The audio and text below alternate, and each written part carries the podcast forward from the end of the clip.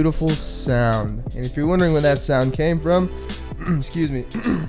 Not, coming not the sound of you going. Yeah, not that part. Not that beautiful hum that I just did right there. That humdinger. that came from DJ Devin Hancock. You can follow him at Instagram at DJ Devin Hancock. He's doing all kinds of good stuff video producing, mixing, mastering. Um, yeah, so check him out. All of our banners, all of our artwork uh, is done by Sissy Art. You can also follow her on Instagram. Um, and welcome to episode I don't even know of last week out because they just keep rolling together and stacking on top of each other, dude. Because we're and we on- got our new sponsor. and we got a new sponsor too. Thanks for reminding me. I almost forgot about that. For all my all my vape family out there, okay, we got a good deal for you right now. If you go to buttoutecigs.com, make an online order, put in the promo code last week out, Last week out. last week out, out, out, out. You're gonna get 20% off your order. They're shipping. They ship worldwide. It's in there two, three business days, uh, and it's. I mean, for those of us out there that vape, then you understand how much money we actually spend on that stuff. They've got everything you need: the hardware, the juice. Doesn't matter. They've got it. Salt Nics. Go ahead and hit them up. Get 20% off your order. Support the podcast. Yeah, butt out. Ding, Ding, butt. yep. Good big butt. Mm-hmm, mm-hmm, mm-hmm, mm-hmm, mm-hmm. Let's do a couple mm, yeah, introductions here. T- adjacent to my left is Anthony Ashy Tatum. Mm-hmm. It's hot out here, man. It's hot out here. Someone needs to follow him with an ashtray and just scrape his legs for him because it's getting it's just ridiculous, dude. You need some head and shoulders. You need head and body. We got DJ David Slack on the ones and twos over here doing his beautiful thing, mixing and mastering. It's a fucking plant mom. Mm-hmm. There it is. There it is. Uh, then there's me. My name is Ched Z, and uh, I'm feeling good. Uh, we just had a nice breakfast with a very very special guest. Um, all our guests are very special, but this one is extra special, man. She is a woman who's been through a lot, and she's done what she can to be okay. And that's a beautiful thing and, and it's cool to sit and have the conversations we had with you today and hear your perspective on things. Because i can look at you and i can tell that like i was saying like, you're okay. For what you've gone through like you're okay. You can see it in your face and that's a really beautiful thing. Um, i don't really don't know where to go from there man. Uh, i guess we'll just kind of get into it. We'll save the story for the podcast. Keep the listeners going. But miss debbie gilbert here hey, thank you for coming on. Oh, thanks for having me. Yeah, breakfast was nice. Thanks for joining us. Uh, we know Debbie. Uh, Debbie's been around us, and I think in a capacity that we've known you for over a couple of years now. And um, maybe you could tell us a little bit about yourself as far as where you come from, things like that. Maybe a little bit of your backstory, and then we'll get into our relationship with you. So, are you from Arizona? I'm not from Arizona. I'm actually originally from uh, Massachusetts, and I moved to Michigan as a young teen, and then I came to Arizona in 1996. So, you went from cold states to the warm one. I did, and I wouldn't go back for any kind of money. No, you don't miss the winters. I don't, and when I do go back and it's cold, I'm just cold. well, is your family uh, Patriots fans? We are big Patriots fans, big Red Sox fans. Yes. Oh my gosh. All right, and that's been the podcast. Yeah, let's wrap it up. well, uh, so siblings. Do you have any siblings? I do. I have an older brother and a younger sister. Well, and you were telling me a little bit about your sister um, at lunch or at breakfast this morning, excuse me, um, that she had recently adopted. Yes, she just adopted three little boys, two, four, and six. Oh my gosh. Oh, I Well, missed the first part. I thought she had kids two years apart. She just adopted all three at the same she time. She voluntarily did that. what a strong are they all woman. related? Oh my gosh. Yeah, they are siblings. Okay. They're siblings, three brothers. Yeah, we found out on the podcast last week that David was actually adopted. Yeah, what was that about? Yeah, I've I known you found for that 10 out last week. That was wild. I Oh, you talked to didn't my wife. find that out last week. dude. I talked to my wife, and she was like, "I was like, did you know David was adopted?" She was like, "Yeah, he shares it all the time." I told you. That's weird, dude. I've never we were all shook up. You could tell as I, I'm gonna like put that in the class of guys just don't listen. Maybe you think I could pass that off? I think so. Okay, so you've moved around. You've been out in Arizona. You have a family now out here. I do. I do. I'm married. Um, I have a 15 year old son, Blake. uh, with Down syndrome, who's quite uh, quite a joy to have. No kidding. And you were telling me a little bit about your job. You're a human resource. I am. I'm in human resources, and I've been in it for uh, quite a few years, and I, I really enjoy it. It allows me to help people, and I like that. Right. Well, see, I am terrified of human resources. When people come and talk to you, are they always scared? They are. I tell people all the time if you involve me in the conversation, it changes the tone. Yeah, it stays on paper. Yes. It's Pip. You're the Pip Queen. Just conversation queen, I think. Okay. Anytime that I'm involved in a conversation, it will change the dynamic of it. Well, you're the right person for the job and talking with you. I think that you bring a nice, compassionate perspective, and I don't think you would be too biased. I'm not very good at uh, human resources intuitively. It's a really I, I like dodge the hard conversation and then I overcompensate when it comes time to have it. Do you know what I mean? I do. Everybody's like that for the most part. Nobody wants conflict, and they just, I think you have to be taught how to have healthy conversations, not necessarily co- Yeah, because now that I think about it, some of my experiences with human resources, the way I acted when I was confronted about something I did, and the way that person reacted to my reaction was always like I look back at it now and I go, "Wow, that's a strong individual." Yeah. I think that you have to, I think you end up being that way. I, I think it's a good uh, job choice for somebody who's been a mom. Okay. Yeah, that makes sense. You have to be compassionate and understanding. And tough. You're, you're the company mom. Yeah, well, I would say the company cop, you know, like you're in there and you're just laying down the law. A little bit of Um, both. Yeah, a little bit of both. So, what do you do for hobbies? What do I do for hobbies? I love to garden. I love my yard. I could be out there all day, every day. That's my. Uh, I think it's just my stress release. I just love to see, love to grow things and take care of things. That makes sense. Yeah, I really like it, and um, and I have other hobbies, other things that I do. I do a lot of work with other moms. I Yeah. know it's not maybe a hobby, but it's a a love and an interest. I always say it's a hobby. Yeah. Mm-hmm. And you're a yogi? I am. I'm a yogi. I've been doing uh, that since about 2009. That's where I first met you. Was you were doing yoga over at this little spot uh, called uh, a halfway house. Uh, you were coming over there and teaching yoga. I think it was Wednesday nights, I believe it was. I, it was Monday nights. Monday yeah, nights. Monday nights. I think I was there about seven. That was fun too. I loved doing that.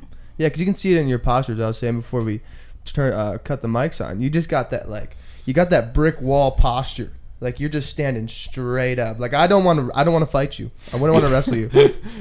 if I came into the human resource office with that posture, I'd be like, oh, no. I, I I'm think that makes it. you stand up straighter too. Is that if you're the human resources person? You have to be. yeah, yeah, yeah. You got a lot on your back. You got to hold it up. Yeah.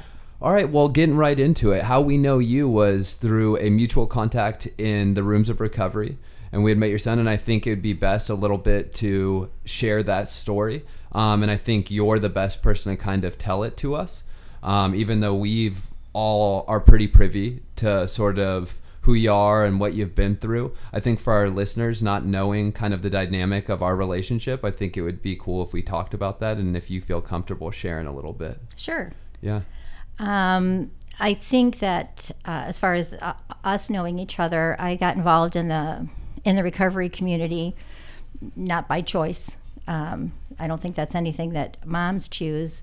But Andrew um, was a heroin addict, and um, when he did choose recovery, and on more than one occasion, um, as his mom, I decided to be a part of that journey and at you know at one point it was not a healthy be a part of it but then it it did become a healthy part of it and um, how far back do you want me to go I mean, I, I think you sharing a little bit about that because I actually met you before anything tragic transpired. So you were coming around and helping with some of the events. Like you said, you were at the Memorial Day barbecue and things like that. And so Andrew was a your son and afflicted with drug addiction. And so for you, how long was Andrew uh, kind of showing signs of serious addiction?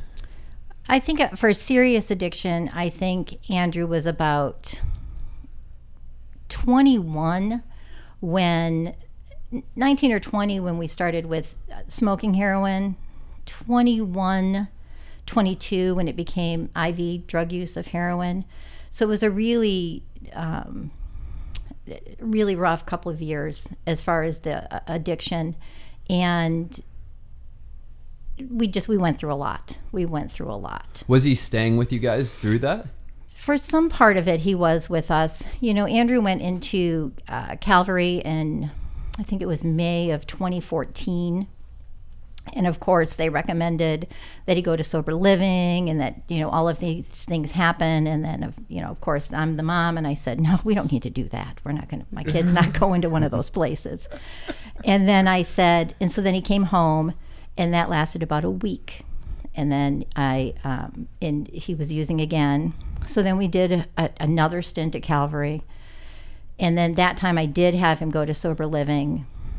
And that was about a year back and forth of sober living. And then eventually he did come home. And then um, eventually our family just disintegrated uh, because of uh, you know other issues also but addiction is really a family disease. And his dad and i separated. And then at that point um, i couldn't have andrew in the home anymore i had a little guy who was 10 with special needs and it just it was unmanageable to have Well, him home And you were talking about that is how the family sometimes kind of gets roped into all of this and, and sometimes even ends up, you said, crazier than the actual abuser. Oh, and then I and I totally agree with that. I think that your uh, the whole dynamic just doesn't make any sense. And I know they you know they say codependent and different kinds of things. It's just it, it, it it's a it's a an illness that just permeates every part of your life, every part of your life, and and your all of your other relationships will be involved in it also. And it's just when I think about that, I can remember back, like I would come and stay with my parents for short bouts. You know, essentially I'd hit rock bottom and I'd go back to mom's house for a shorter period of time. And my stepdad, I think the dynamic that you were kind of painting clearly about your situation kind of translates to what I was dealing with was my mom, you know, was more emotionally invested into my recovery than my stepdad was. My stepdad probably had a pretty healthy perspective where he was like, "Hey, if this kid's um, not going to get his shit together, he needs to just get out of the house." You know, and I can't remember, you know, besides a couple of volatile times in my house, my stepdad saying something actually hurtful, but for the most part, he was just kind of trying to protect his relationship with my mom and trying to protect his security and everything that was going on with it. And so when you kind of um, say, you know, that there was some unmanageability going on in the home and things like that, for me, um, you know, I could see how parents start to compromise their own values, you know, when the kids are going through those. And was that kind of your experience? That was so my experience. You know, I have a I have this a belief system that I live by.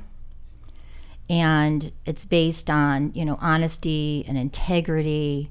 And uh, I had a conversation with Andrew uh, right before he, had he had overdosed. We were in the hospital. We were in the emergency room, and I sat next to the bed and I said, "I got to be done," because at this point, I'm doing things that go against my very heart, my soul, my nature.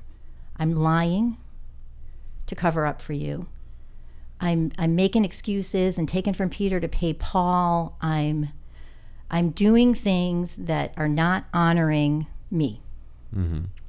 And I have to stop because I I feel like I'm dying. I literally felt like I'm dying. Do you think you were motivated solely in the love to kind of decompensate your moral, morals there? Like what how did it get to there like that decline? I think you're you're biologically wired to take care of your kids. Yeah. And you're biologically wired to make everything okay for people that you love. And I think I thought I was making it okay and I wasn't making it okay. I and I wasn't making it better. You know, I've I've heard a lot of times, you know, my mom used to say, "So you're doing this and it's not working." And I would say, "Yeah." And she said, "Well, then by all means, keep doing it." so, so that was, I think, what my when I was saying that to Andrew, something's got to give, you know. And if that's me, then I, I have to let you go do this and I have to do me.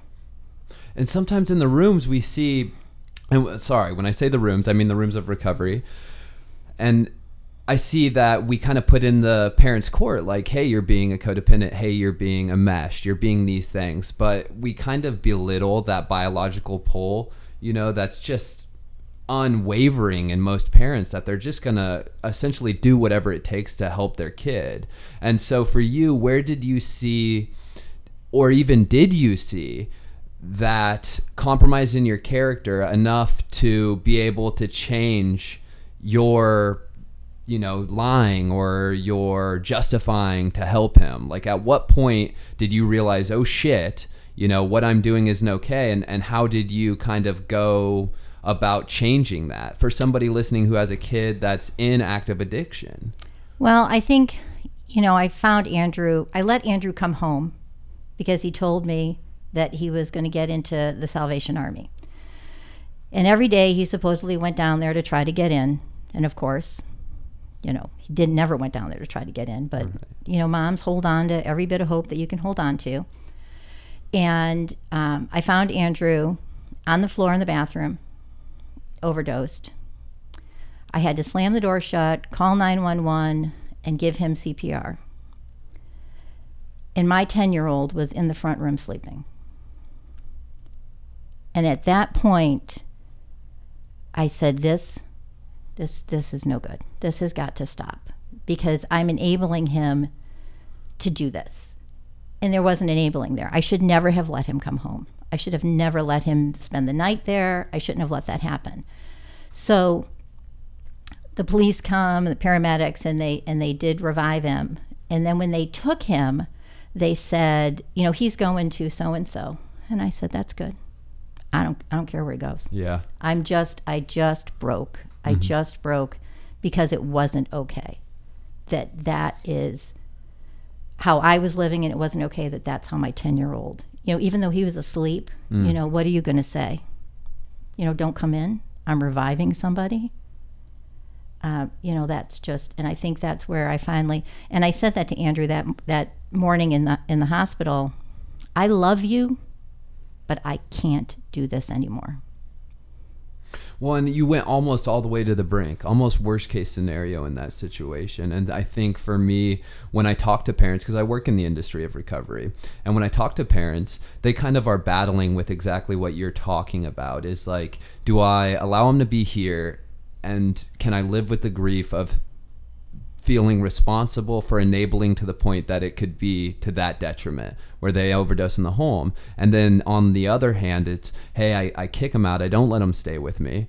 And what if something happens to them out there? You know so for you when you talk and i know that you're so involved with parents now and we'll get into that um, the nons that you're involved with all the things that you do in the in the community how do you sort of help someone to make that decision between those two potential hardships that they're facing you know, and it and they're both hardships, and they're both, you know, it's it gets to the point of unmanageability. And I think that parents think that if I can keep them here, you're still involved in that sickness where you're trying to control everything that they're doing and everywhere they're going, and you think if you do that, they're going to be okay. Mm-hmm. And I think that where I come from for parents is I'm not telling you to have them stay or to have them go.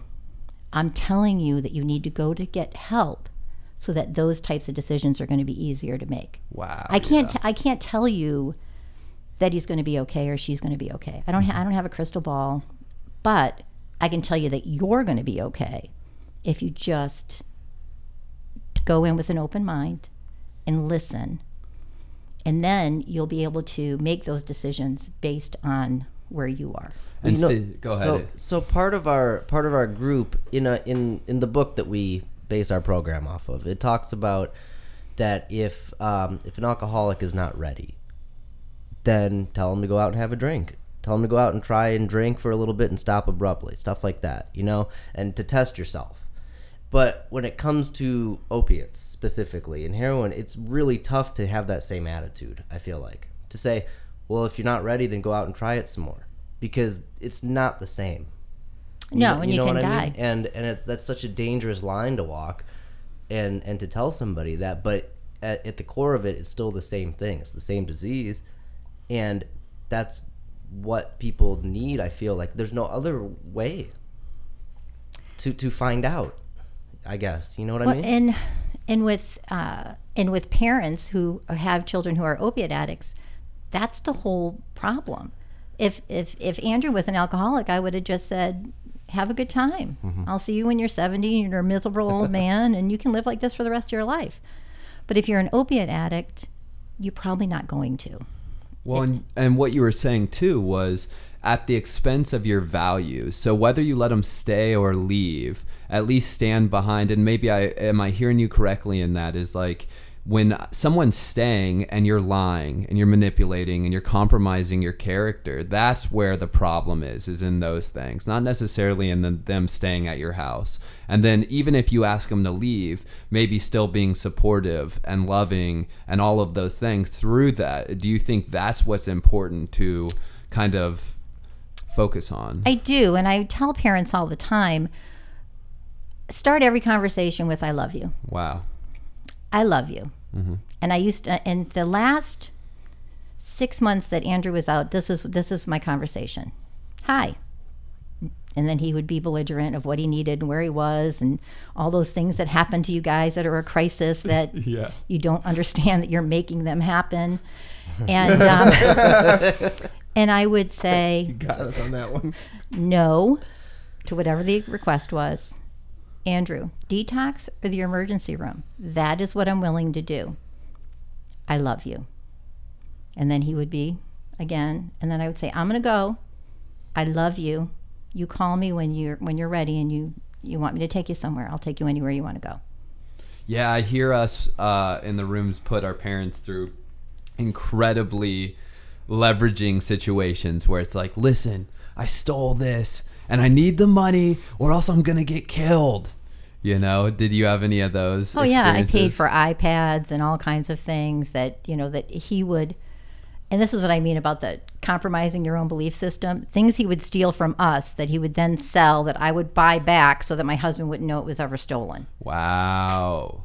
And you have to keep that from the husband Yes, which forever. Well, I mean he knows now. I'm saying it on a podcast. but no, he, I mean he knows now. Um, Andrew's dad and I actually just got remarried in November um, of last year, and um, that last 10 months that Andrew was sober and that we were involved in the community, our family did a lot of healing all the way around. And I think if we wouldn't have, it would have been more of a tragedy than it was because it was a tragedy. But nobody on that day didn't know that everybody loved everybody.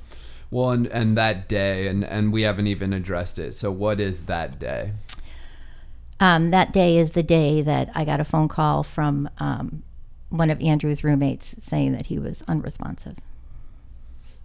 And he was living in. he was living in a sober living environment. He was moving that morning.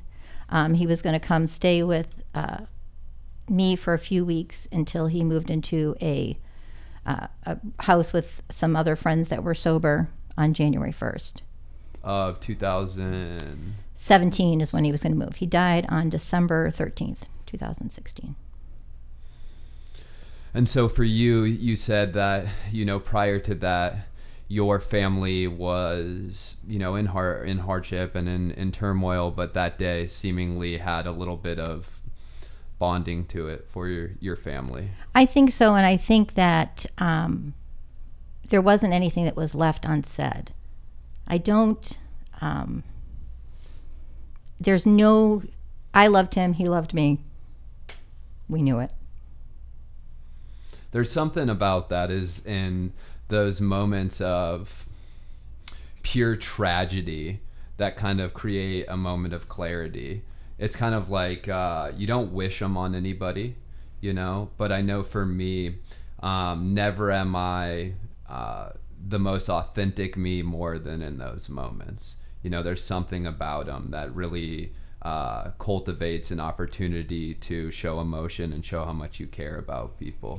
I think so, and I, um, you know, I just had a friend lose a, uh, a friend lose their son, and I said to another friend who's in recovery, I said, "Well, what a blessing that you have the ability to show up for her, because that's a blessing to have that, to have that, because there's some people who don't have that ability to show up for somebody." Did you have that then when you were in crisis? Yes, yes, I did. I was really showered with with love and attention from the recovery community, from my family, from my friends. Yes. Did you know where to go as far as the support groups and things like that? I did know where to go. I, David sucked me into a lot of things. He does that. That's his MO. See, it's not just guys in the room. It's, it's, it's everyone. Even today, for today, uh, the other day, I told my husband, I said, "Well, David has me doing this thing. Of course he does. of course he does." Um, after Andrew died, I was really, uh, uh, you know, that that group really stayed close in contact with me. Um, I, you know, just a lot of great people, and um, I think February after Andrew passed away, 2017, I was invited to help with H-Anon. What's H-Anon? H and On is um, a, a family support group for uh, family and friends of people who are f- affected by heroin addiction. And these aren't just parents who are going through necessarily tragedy, but well, I guess it would be tragic, but not necessarily death, Well, but also active addiction. Recovered addicts too. oh, really? Yes. Oh, I definitely, I probably had a, a 50-50 on recovering addicts and parents and loved ones because recovering addicts love recovering addicts. And isn't there always that, there's always a fear. I mean, it's very fearful. And I think that when you're in recovery for yourself, that doesn't mean that you're know exactly what recovery looks like when your loved one is an addict. So what are they recovering from? So say somebody's like my family. Now I'm in recovery. What would they be coming to H-Anon for? Well, I think that even when your kid, when your children are in recovery, you still need to recover yourself because it's so traumatic, Yeah. and there's so much blame. Uh, you, the, the the blame that parents put on themselves to think that they actually had some sort of control over what was happening, and I think that that's a great thing to recover for, and um, it's great to be part of the community that your kids are involved in and um, and knowing you're not alone. You know, you can't walk into, like I said earlier, you can't walk into the grocery store and say, "Hey, I just got in the car and chased a heroin dealer down the street so he wouldn't sell to my kid." People are going to be like, "Somebody call somebody." But if you walk into one of these rooms and you say that, people go, "Oh yeah, yeah, I know, oh, I know." yeah. Yeah, You me know. too. Me too. yeah, yeah, me too. Me. And there's a lot to say for that because it makes you feel like you're okay. If somebody else is doing it, you're okay. Mm-hmm. Well, and, and it's, it's how can you not just just automatically try and blame yourself without having any kind of introspective look at it? You know what I mean? As as a, I mean, I'm not a parent, but I could just imagine like you see Karen next door, and and her kids are doing all these things, and then and then you see like this other lady next door, and then you feel like your your children are this. Like, what did I do? Yes. You know? Right, yeah, my dad, And- my dad struggled with that a lot, uh, and my mom and my dad because they provided such a good life for me. As far as I can remember, it was like no matter what, like they just always made sure that like I was into something, whether it was baseball, skateboarding. My dad made sure I had new shoes. My dad remember when I first learned how to do a trick on a skateboard, and he told me about that when I got sober. He was like, "I was just so proud of you." And they've just always been there for me. But for some reason, I decided to lie, manipulate, steal, cheat from them, and just like bring their lives down with mine. And it was like, how do you not blame yourself when you're a parent? It's like, well, and like they're saying is for you, do you hold true to the idea? And and I can't possibly imagine being a parent with no like regret or thinking, well, I made a mistake there. I mean, I'm a I have a dog. I regret a lot of the things I've done with my dog in this period of time, you know, and if it runs out and gets hit by a car, I'm going to, you know, have that. And so for you coming into the rooms of H-Anon, is the unequivocal knowledge that you guys aren't responsible there? Is that sort of the ethos of the group? I don't think so. I think that the ethos of the group is that you are responsible for yourself. I think that a lot of parents, because they feel so responsible for their child, they feel like they have to do something to fix that. And I try to tell people, you know, take let's take a look at yourself. What are things that you can do? And and I really think that people react to people who are taking care of themselves. Tell us three C's. The three You can't C's. you can't control it. You can't cure it, Didn't cause it. and you didn't cause it. Oh damn. Lots to see there. Um, See, triple C's in our groups means something else. so that and i think that and you know d- d- my husband went through the same thing. He gave andrew my, my husband didn't have a dad. He gave andrew everything you know i mean you name it motocross whatever sport he wanted to play his time and i mean especially his time like a lot of his time. And when this happened he was really at a loss. Like what did i do? I was trying to do all the right things and a lot of parents will feel that I was doing all the right things. What did I do? And you're going to have regrets. I mean, there's going to be things that pop up. You go, I could have handled that better, Right. but this just isn't one of them. I mean, you can handle it better by taking care of yourself, but you couldn't have made this happen. It's just not, it doesn't work like that. If it did, then all of us parents, it just wouldn't be happening. Right. No, I, I couldn't agree more. Let's take a quick break. We're at the 30 minute mark. It time flies by. So we're going to take a quick break, but we're going to be back after this. And thank you so much for everything we've done up until this point. Oh, thank you.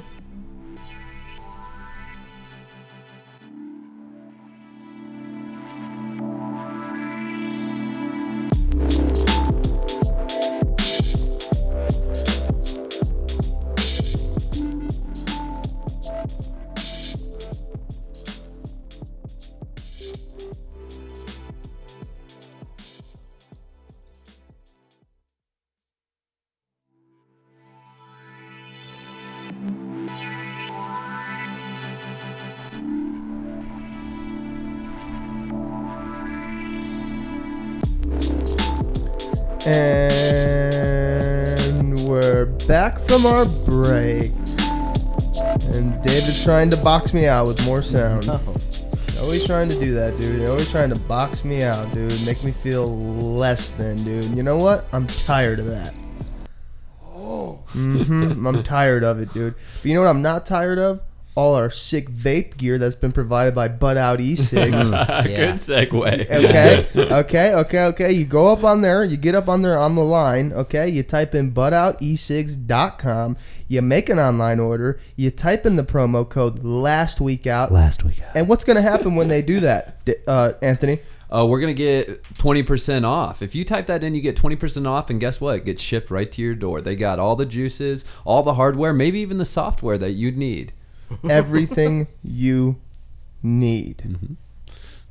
And that's all I've got. Coming back from the break. So we took a break, and uh, and we sat out in the living room. We talked a little bit, and I think that the best place that we could go with this right now is um, post tragedy, what you're doing in the community, who you are now, because I think for me, I find it fascinating how you have turned this leaf, and I don't know what you were doing. Um, extensively during Andrew's recovery, but I know post Andrew's death, I've seen you in the rooms of H-Anon. I've seen you at recovery events. I've heard you sharing stories about being at the Capitol um, and advocating for us. Um, and so for you, that that tool, you know, I, I I'm so fearful to talk about somebody's life as a mechanism for someone else's life. But for you, what I, I've seen is that um, it's, or at least it seems to me, that you have taken this tragedy and turned it into something pretty powerful. And so I'd like to kind of hear what you're doing and, and your perspective. Oh, I think my biggest perspective is I feel like I'm walking for two people. You were saying that. and I and I and I have to make that difference for two people, which is more than one person. And I think that, um, you know, and I said before, at the end of all this, when I get there, I want Andrew to say, "You did a good job, mom. You did. You did. You, you, you did some good stuff. And even if it's one person, if I said one thing and one person went, oh, yeah, okay, then and and then I think that's all that I need is just one person. So I think that a lot of what I do is try to connect with that one person, and I do it one person at a time. Yeah, and what group specifically? Well, I have H-Anon um, here in the valley, and that encompasses a lot of Anons. You know, there's a lot of great, great people in the recovery community in the valley that are in the Anons that I work with, and I do. Um, I do a lot of connection with people on Facebook through the Addicts Mom is a, um, a pretty powerful platform, and um, and we have there's a national and then there's the state Arizona the Addicts Mom, and we make a lot of connections there, um, and a lot of times we're able to help parents and help moms get to help to a meeting, just to let them know they're not alone, which is huge. So one thing that I've noticed that there's there's always this disconnect with the way that we find people that need help. There always has to be some kind of intermediary, right? There has like a, an institution, a jail, a, a, a rehab, sober living, some kind of bridge, because your normal everyday addict who's out there on the street or wherever doesn't meet us normally Right. on a day to day basis. So how do you what, what's that bridge look like for you? I would say. I think that bridge, for the most part, for families is other families. And just like you reach out to that addict that you may meet in, in, in any of those instances, jail, rehabs, we reach out to the parents there also. Because, excuse me, even with a, with, there's always somebody connected to that addict. Hmm. There's somebody else who's been affected by their addiction. So we always try to connect that way. And a lot of times it's through just word of mouth. You know, I might hear of somebody whose child is suffering, and then I'll just reach out. Hi, my name is Debbie. If you need anything, you know, feel free to call me. Do you feel responsible to do that? I don't feel responsible to do that. You know, there's a difference between responsible for and a responsibility to. Hmm. So What's the can, difference? Well, you can be responsible for uh, your child who's young, or, or, or in that instance, that's a responsible for. Responsibility to is like to your spouse, to your loved one, to your community, to those kinds of things. So I'm not responsible for, I have a responsibility to. And what does your responsibilities look like for you? Like, where do you set that responsibility at? Like, what do you do unequivocally, do you think? Or maybe not even unequivocally, but like what? Because when we were talking earlier, you were saying I answer the phone. I always answer the phone, um, no matter what. If I if I have a if I have somebody who's reaching out to me, I answer the phone. I don't. I do a better job the longer that I've been at this of not, and you know how this works when you're working with an addict. You can't you can't let yourself get entrenched in what they're doing. You know, you you really have to set boundaries on what you're willing to do. And I've had a few instances where I've had to say, "This isn't good for me. I need to not do this." And it just really depends. I'm always going to answer the phone, and I'm always going to um, be there for somebody. But there are times when I have to say, "This isn't good for me. I can't do this." Having good boundaries. having good boundaries and i think that um, i was talking earlier there's like a there's a cycle with it i'm helping i'm helping i'm helping i have to take care of myself i'm helping i'm helping i'm helping i have to take care of myself Yeah. What does taking care of yourself look like? taking care of yourself looks like um, to me especially since i've lost andrew it really means slowing down and stepping back i was talking earlier you get older and and, and tasks aren't that important and by tasks i mean things that you think you need to do which you really don't need to do um, I- and i really try to lead everything i tell everybody all the time are you leading with love I mean, is that where you are when you start? Because if you're not, then you're probably it's probably not something you need to be doing. And I think that's where I I, I try to spend time with my husband. I try to spend time with my children. Um, I'm more apt to uh, just fluff off than I am than I ever was before. What is fluff off? Well, I'm a type A personality, so fluff off to me can be just sit down for two hours and watch a movie. Oh man. But that is, um, I have to do things to recharge and take care of myself. And sometimes when you're in the recovery community, after Andrew passed away, I went in just full bore.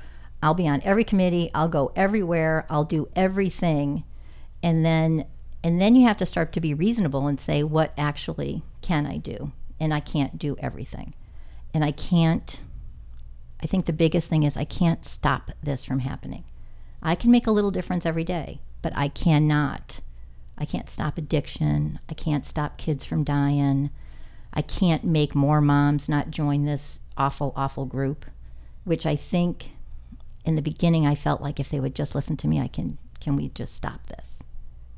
So I think that's where my boundaries are. I have to be re- re- realistic in what I can accomplish.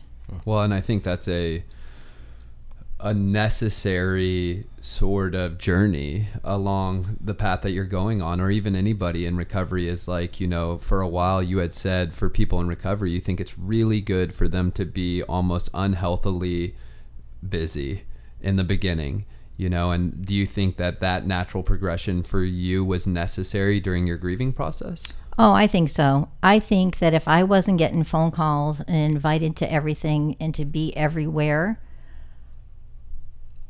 I think it would have been disastrous. I think that the biggest, if you talk to anybody, the best thing that you can ever do for yourself is to help someone else. So if I wasn't helping someone else, I don't know where I would have been. And it's really, um, I had so many great lessons from Andrew in his sobriety. And one of the best ones was, uh, and it's kind of my mantra, you know, if you're going to have, he would say to me, if you're going to have love and compassion for me, then you have to have it for everybody. You can't pick and choose. oh fuck Yes. And that's your kid calling you on your shit. Hold on, can you say that again? That really that messed me up. Andrew was down at the courthouse, uh, and I called him on the phone, and he said, "Yeah, so and so's down here, and it's somebody that was active using that he used with." And I said, "You're talking to him?" And he said, "Yes, mom." And I said, "He's a drug addict." and he said, "So am I." And I said, "I know." And I and he was so calm on the phone, and he goes, "Mom, I know this causes anxiety. I know you're upset, but love and compassion for me." Means love and compassion for all of us. You can't pick and choose. right And I and I was like, wow, this kid. And um and I have to say, you know, Andrew passed away on a Tuesday. And that initial rage that you feel, I am going to find out who did this. How did it happen? What happened? And uh and I finally got in his phone and I found out the circumstances of what happened. And of course, that person was on Andrew's Facebook page and was like, I can't believe this happened. Oh my gosh, he was doing so well. And I just went off. And I and I said horrible, horrible things and started sending horrible messages to this drug addict. And I was sitting in my living room and I literally heard him say, Mom, stop. You're talking to a drug addict. Kindness and compassion for me means kindness and compassion for all of us, and you can't pick and choose. And I thought, son of a bitch, you know? because it wasn't this person's fault. It's not my fault. It's not anybody's fault. And and I had to realize that, and I did um, do I, I don't you know i'm not going to go have drinks with this person or anything like that but i had to forgive them and and and not hold it. Like it's they didn't it wasn't a crime against me. It was it's an addictive it's an addiction. So um, i use that quote all the time when i'm talking to people. You know you can't pick and choose. Kindness and compassion you can't pick and choose. Well, and you you are actually dropping a couple of quotes on us out there um, that were really powerful. I think too. What I I care to ask you about is was there a victimology during all of this and and when did it shift because you don't sit here to me to be I I feel grief with you when you talk about it and and you've even teared up a few times and it's like that's the appropriate emotion right um but for you it doesn't seem to me like you're a person that's beaten down by the tragedy or being a victim how did is that just your personal character I, I think it's my personal character. I also think that I, I go back to um, I'm walking for two people and I have to honor him. And, and I can't honor him if I'm curled up in a ball in the corner. And I can't honor anybody if I'm saying, if I'm blaming everybody. You know, I had a, another young man that Andrew used with in his younger years, and he reached out to me and he wanted me to call him. And again, I was in the car and I sent Scott and Blake into the pizza place and I sat in the car and I said, I'm like, damn it, Andrew, I got to call this kid back and I have to tell him it's okay. And I heard him say, Yeah, you do. Let's go. Call him. And that that young man was on the phone. He was in recovery, and he made amends to me on the phone. And he was crying, and he said, "It's my fault. I know you think it's my fault. It's my fault. I was, you know, I'm the one that, you know, took him down this path." And I said, "It's not your fault. It's not your fault." Because if I say it's your fault, what is that going to do for him? That's not going to do anything for him. That again is somebody's son, somebody's loved one mm-hmm. that's a drug addict that basically is crying and begging me for forgiveness on the phone. What am I going to say? You're an asshole and it is your fault? yeah That's not love and compassion for everybody and not picking and choosing. how have your how's your faith been has it vacillated You know, I had somebody ask me that the other day talking about um, going to a medium and trying to, you know, contact Andrew. And they said, well, most people do that when they don't know where they are. And I said, oh, well, I know where he is. So I guess I don't have to do that because I know where he is. Um, yeah, it's vacillated, but I really try to go with I was chosen to be Andrew's mom. And I really think that there's a divine thing that happens in how we walk our path. And would I choose to not do that, to not be here? No. I would still have chose to be Andrew's mom. Yeah, that's incredibly powerful. We've had, I don't know if you heard, uh, we had a, a guest named Danielle on here, and uh, sh- she had another mutual friend of all of ours who had passed that she was very close with. And I had heard in all of that was um, she was eternally grateful because she got to spend all that time with him. Not to say that if she couldn't essentially mold it the way she'd like to, that she wouldn't change it because she would have, I, I believe, is what she shared. But in hindsight, saying, I'm just grateful for the time that I got, you know, because I could have not got that time essentially. And that was incredibly impactful for me because I look at some of the tragedies that we've seen and I would change them if I could.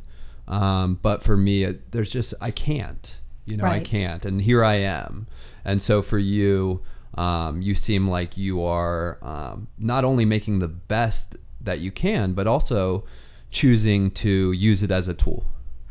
I, I do, and I think you know I, I I tell people all the time I'm very blessed. I am. I'm very blessed. I have a wonderful family. I'm very blessed. If I had Andrew still, I'd be off the charts blessed. But I think you have to be grateful. I think we really get into that resentment and that whole cyclical thing when we start to say how much we've been wronged. You know if this wouldn't happen then i wouldn't have done this. If this wouldn't have then this. And it's um so if you go there it's just it's not going to end well. You know you're just going to keep on that whole path of of resentment of your life of the people in your life of what's happened and and i don't jump up and down and say hey you know it's great because it's not great to me losing your kid is like having one in reverse as happy as you are to get them, to give them back sucks bad. But if we're not, um, if I don't stand tall, you know, that's a reflection for him too. I think is how I, I think how I feel about it. Well, and that's that's really beautiful, and I I know that you're helping a ton of people, and you're kind of you know i mean you're doing the most. You had said you had told me a story about um, a police officer who gave you resources and and how you know why he was doing that was because he had been impacted by this disease. Now for you what are you doing in the community right now? What are you working on Well, I've worked on whatever David signs me up for. it's a, David's like a whirlpool of commitments. If you sit, if you stand too close, you're just gonna end up riddled with commitments. He's Um, tried to get me a few times, and I'm like, nope. right now, I'm working on a, a panel of Anons that we're going to have at the um, convention uh, here in July, and uh, and that's from David. I spoke uh, last uh, August at in Portland at the at the convention, which was really great. Um, I love to connect with young people um, and just have a different perspective for them. Um, a lot of them uh, just don't, you know, they don't get their moms or they don't get their dads, or um, sometimes the relationship has been so strained that they don't know what to do. When really all parents want you to do is just be okay. Well, in that workshop that you did there in, in Portland, like they have no. I mean, maybe there's Al-Anon or something else out there, but a lot of those people have no uh, exposure to any kind of any of that.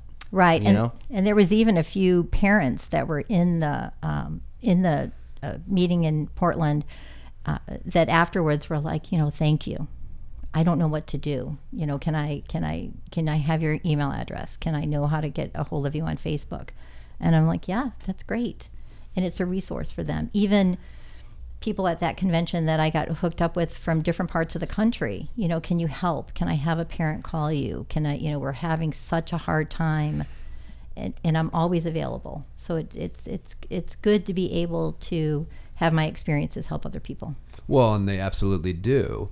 Do you, if you could share with a parent going through, and, and it's kind of, I'm trying to kind of bridge the gap to people who haven't lost a kid because for you, I feel like your knowledge um, is way bigger than that, you know, and, and I hope that someone listening who hasn't is able to kind of um, transition you know whatever they're going through into what you're talking about doing to overcome as far as you know reaching out and being a part of the community and and just being of service to people like you had said for you for a parent going through what you were going through even prior to the Andrew's death or or a parent who is dealing with that where do they start? Like where would they even start? Well, I think that, you know, first realizing that you're not alone and trying to find a connection somewhere. And a lot of the, um, uh, the rehabs and that where your children may be is, an, is a good place to start as far as trying to find some support to know that you're not alone. And that is just huge. I think that um, a lot of times we, we it, just like with addiction, we uh, segregate ourselves and really just try not to be out in the world because we don't want anybody to know what's going on. I mean, who, there's nobody throwing their hand up in the air and saying, my kid's a heroin addict. Hi, look at me. So I think that, that the, the stigma is so huge and there's so many different places that they all the anons have websites and phone numbers there's tons of facebook pages that um, you know i know that facebook gets a bad rap but some of the groups are just so helpful and can so much bring connection for people who are going through some of the same kind of things Well, that's great for them. I mean, as far as the Facebook groups being a, a platform for connection, we've seen that. You know, we have a couple of pages where they're just so well intended and they help so much, and it's so hard for people to find resources, you know, in the community. it really is Sucks bad. when I, when I have to tell you, when Andrew was in the middle of his um, addiction and we were trying to find help, there was nowhere to go. And, and, and I have now on my on my computer on my phone like those snapshots of um, where do I go? I need help and we don't have any insurance here. Where do I do? Who do I call? And I, I, I need help. And I say here. I mean, there's so many resources now that compared to then, I had no idea where to go and what to do. And I would, I mean, I've had people, professionals, who would say to me, you know, well, I'm, I'll find somewhere for him to go. And I have, I mean, I've whacked out on him. No, you won't. There's nowhere to go. There's nowhere to go. There's no support for these people. There's nowhere to go. So I think that as a community, we've really rallied and we're doing a better job of getting the word out there and helping people. And it's it's it's work that we all have to keep on doing because it's it's an important message that people realize that they're not alone. There's help. No, yeah, you're 100% right. I can remember uh, my mom struggling for resources, and, and it is just an uphill battle. Well, you've definitely covered a lot of ground, and it's been incredibly impactful. Do you feel like today um, you're still becoming a better person through all of this stuff? Oh, I think so. I still I have to remind myself all the time. I have to still say, you know, are you living that? Um, you know, and uh, no, we're not perfect. I'm so, not. So keep signing you up for stuff. Yeah, keep keep keep my phone number, David. um, I think that uh, we have to be constantly reminded of, you know, in yoga they call that a mantra, you know, and you know Andrew didn't know he was giving me my mantra, but that love and compassion for all you can't pick and choose. I don't feel love and compassion every day. You know, there are some days where I'm just like, damn it, but I strive to have love and compassion and I think that's just huge, especially you know, especially with addiction. It's very it's hard to be to to to start that way. Come from love and compassion is a hard place to be every day. Those are the driving principles, though. Yes. Well, and I think that's that takes a certain amount of faith in my mind. It's like where how do we even get to there? Because for me, I would say I'm constantly working and I'm constantly growing also. And having a, a list of principles that I can use as sort of the trajectory because when you go back and you look at, you know, well, a parent's good intentions, you can have good intentions but still be harming somebody, either yourself or the addict. And when you were saying you know being loving and um, having compassion when you have a drug addict in your house who's doing these things you, you do have love and compassion for them but you're probably not having love and compassion for yourself. And then there's other principles too right? Like your honesty or your loyalty to your relationship that sort of get compromised in the mess of it. And you covered you know when it's a problem you know because having the love and compassion for a drug addict who's using obviously isn't a problem but when it starts to compromise other areas of your life is when you started noticing oh wow like this isn't helpful anymore Well, because uh, love and compassion has to start with yourself. And I think that if if I look back on on me and my family in the midst of Andrew's addiction, active addiction, I wasn't having love and compassion for myself, and I wasn't having love and compassion for him in reality, because I was trying to uh, you know, make excuses and adjust things and control the world so I wasn't having love and compassion. So I think that parents they think that they're doing the best that they can, and they are with the information that they have. I did the best I could with the information I had. When I had better information, I did a better job. So I think that uh, it, it, it makes a difference. You know, if I had love and compassion for Andrew, I certainly wasn't having it for my spouse. You know, I mean, I was being involved in the in the in the craziness of it, which included lying and making excuses and doing whatever I had to protect Andrew from himself. there's no perfect fu- formula in this shit show sometimes There is not a perfect formula, but I think that I had a parent say to me one time, "Don't take away what they are capable of doing on their own." Who the parent Yeah, well, we take it away from our kids because they're oh. addicts and we know better and we can tell them how to do it. steal their dignity Yeah, and you do steal their dignity. You take away their ability to do it on their own. And then it just becomes cyclical from there. i think we do that in a lot of areas of our life huh We do because we think we're taking care of everybody. I mean, we think we're doing it and we think we're taking care of everybody. I do it because I'm pomp. I'm like, well, I I know. Just look at me, I know. You know, but What do you, mean- don't. What do you mean pump? uh, like uh, ego, like uh, you, I'm, I'm, I feel like I know, and so I'm saving this person the journey. Oh, you don't know? I thought you knew this entire time. I always know. Oh, man. wow. You're not wrong if you just listen. Okay, so is the oldest one here, none of us know. Uh, I'm just saying. You know what I know now, bad. though. You know what I know now. I know now that I don't know. exactly. Exactly. I used to ask my mom all the time, like, when will I know? And she's like, I don't know. I don't know yet. So, so you're not going to know. Okay. Well, we're wrapping up. It's been over an hour, but what I would like for you to do is, um, you know, just one last tidbit for anybody out there struggling. Um, maybe point them in the right direction. Um, whatever it looks like for you. How would you like to wrap this thing up? You got anything left on your heart to say?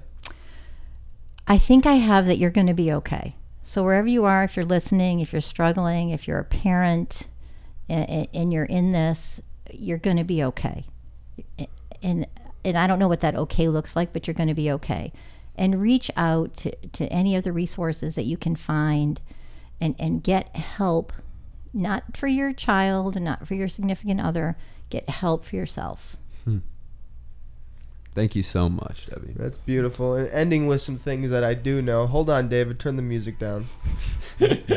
It's literally the lowest it can go. Turn it off. Turn it off. Turn the music off right now, dude. I have some important things to say. I'm serious, dude. I'll come over there and put you in a headlock, dude. All right, listen. This is what I do oh. know. Oh, listen to me. This is what I know. And that is that you can follow us on YouTube. okay? You can like, you can mm-hmm. subscribe, you can support the podcast. You can follow us on Stitcher, Google, iTunes. What's the other one? Shouldn't Spotify. you be saying this over the outro music? No, dude, I got a few more things I want to say, dude. Will you just chill okay, for a okay. second, man? All right, dude. And you know what else I know is that there are resources out there for parents who are struggling. And you mentioned the Facebook groups. What are some of those Facebook groups that someone could put in the search bar? Uh, the Addict's Mom, you could put in the search bar. Okay. Um, any Co-Anon group would be in the search bar. Nar-Anon, H-Anon. So those are all C O dash Anon, A N O N. Yes, Anon. So an um, uh, um, Al-Anon is also has has groups. Uh, there's a huge PAL um, presence here in the valley, Parents of Addicted Loved Ones, that has um, groups throughout the valley. That's another great resource. Thank you so much. Really, honestly, thank you so much. Thanks for having me. I just been I've been I've been more quiet than I usually am during the podcast because I'm really just trying to like soak in and listen to what you're saying. Um and it was really really good and I just I just want to thank you. I have nothing insightful to say about this whatsoever. so if you're listening David, play that out If you think I'm about to yeah, start playing the outro. Fade me out, dude. Fade me out, fade me out, fade me out. No. Uh, oh, dude, okay. All right, all right, all right. I uh, We're just gonna end the show. Oh, dude, just end the show right now. Thank you, Miss Debbie. I appreciate you so much. bye bye. Thank you guys.